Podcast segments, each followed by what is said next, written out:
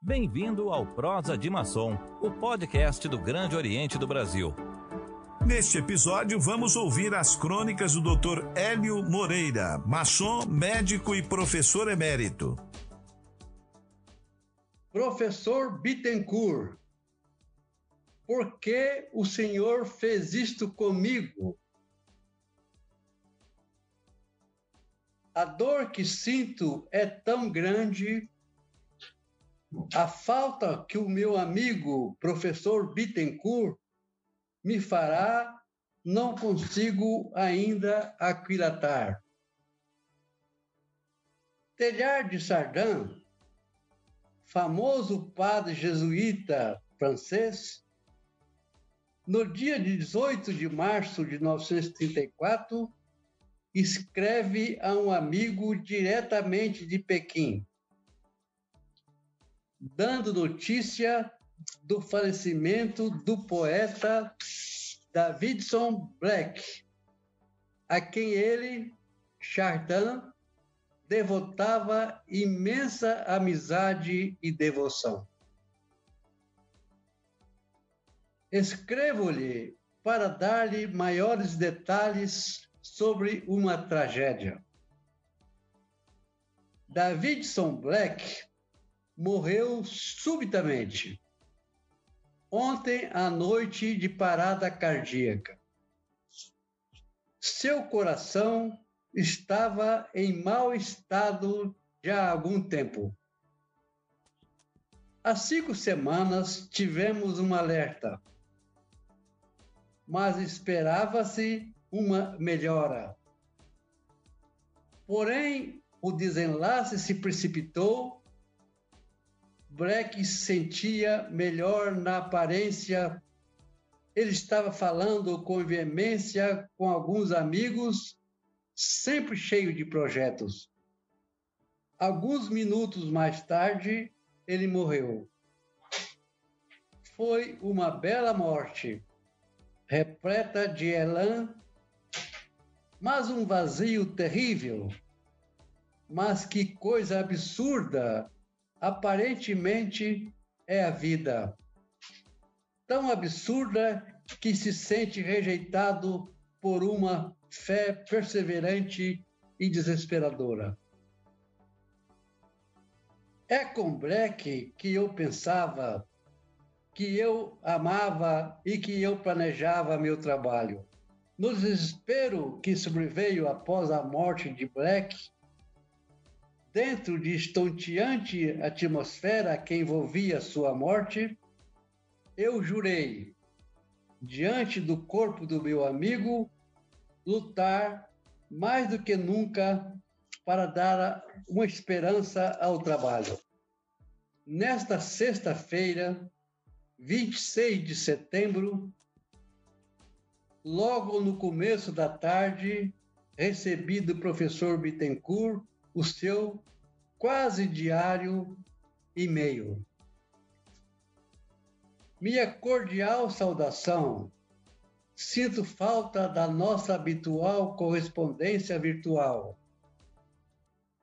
Nos últimos dias, não tenho me sentido bem e preciso saber o que está acontecendo comigo. Hoje à tarde, vou ao encontro do meu médico aguardamos seu regresso. Nesta mesma tarde, o professor Bittencourt morria. Qual a semelhança entre esses dois episódios? Em ambos, houve a crueldade do acontecimento inesperado. Choro a morte do amigo querido que partiu não o perdemos porque fica a sua imortal ideia. Sabemos, como ele sempre repetia, que os desígnios do Criador foram estabelecidos com muita antecedência. Porém, cometendo um, um deslize com a fé, preciso repetir um trecho dos sermões de, de Vieira. Porque não terão também os anos o que tem os anos? O ano tem tempo para as flores e tempo para os frutos. Por que não terá também o seu outono a vida?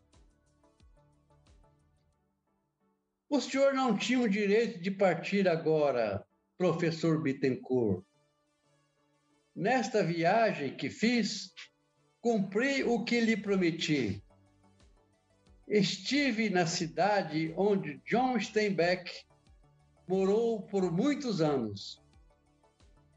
Bisbilhotei os lugares por onde ele andou, comprei livros antigos que ele escreveu, fiz fotografar-me junto ao seu busto.